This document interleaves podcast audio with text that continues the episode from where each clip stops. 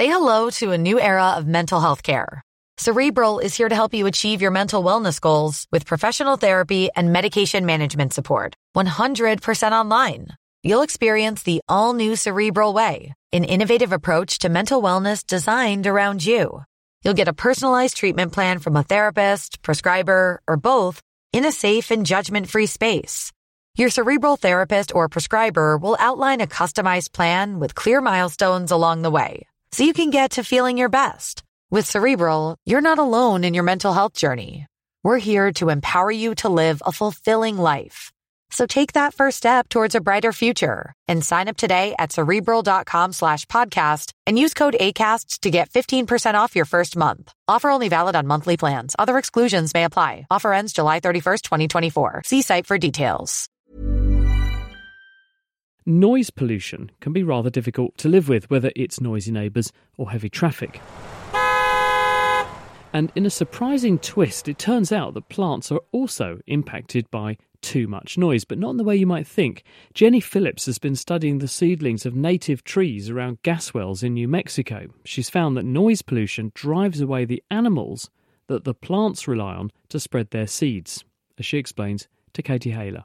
We were focusing on two tree species, so pinyon pine and juniper. And both of those tree species are very important for wildlife, but especially pinyon pine because they have these delicious pine seeds that wildlife depends on for food.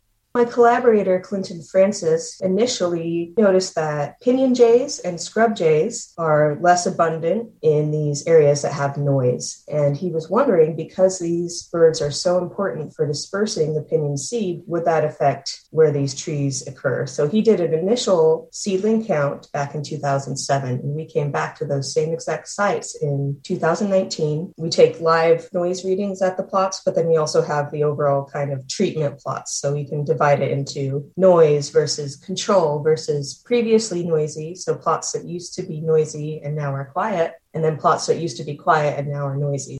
So, what did you find out? You've got these various conditions. You've got some plots that are quiet, some that are noisy, and then some that used to be loud and some that are now loud and used to be quiet. The long term plots that haven't changed you see a decline in both community composition, seedling recruitment, and the number of saplings for pinyon pine. In terms of these plots that had noise removed, you are not seeing a recovery in the pinyon pines. And so, what we think is happening here is that the scrub jays have episodic memory. So they're smart birds. If they ever encountered noise there a year or two years ago, they might possibly be remembering that they had a bad experience there, or that wasn't a good place to store their seeds.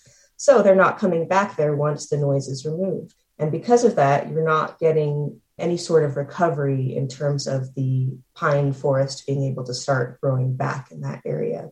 Is it just these jays that are doing this, or do you need to think about other animals as well? All, Almost all the animals out there eat pinyon pine. The reason the jays are important is because they eat it, but they also cache it. So they actually plant it in the ground and hopefully come back for it later, but they forget a lot. So it's forgotten ones that become the next generation of the forest. There are lots of other birds that disperse the juniper. So bluebirds, there could be things like gray fox and other mesopredators that are dispersing seeds in the system. And so it just depends on whether they're sensitive to noise or not.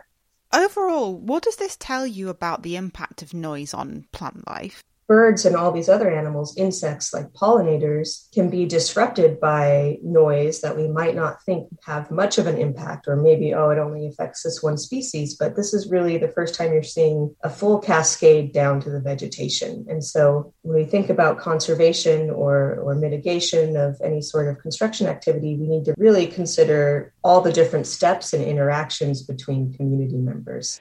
Jenny Phillips from Texas A&M San Antonio. The paper's just been published in the journal Proceedings of the Royal Society B.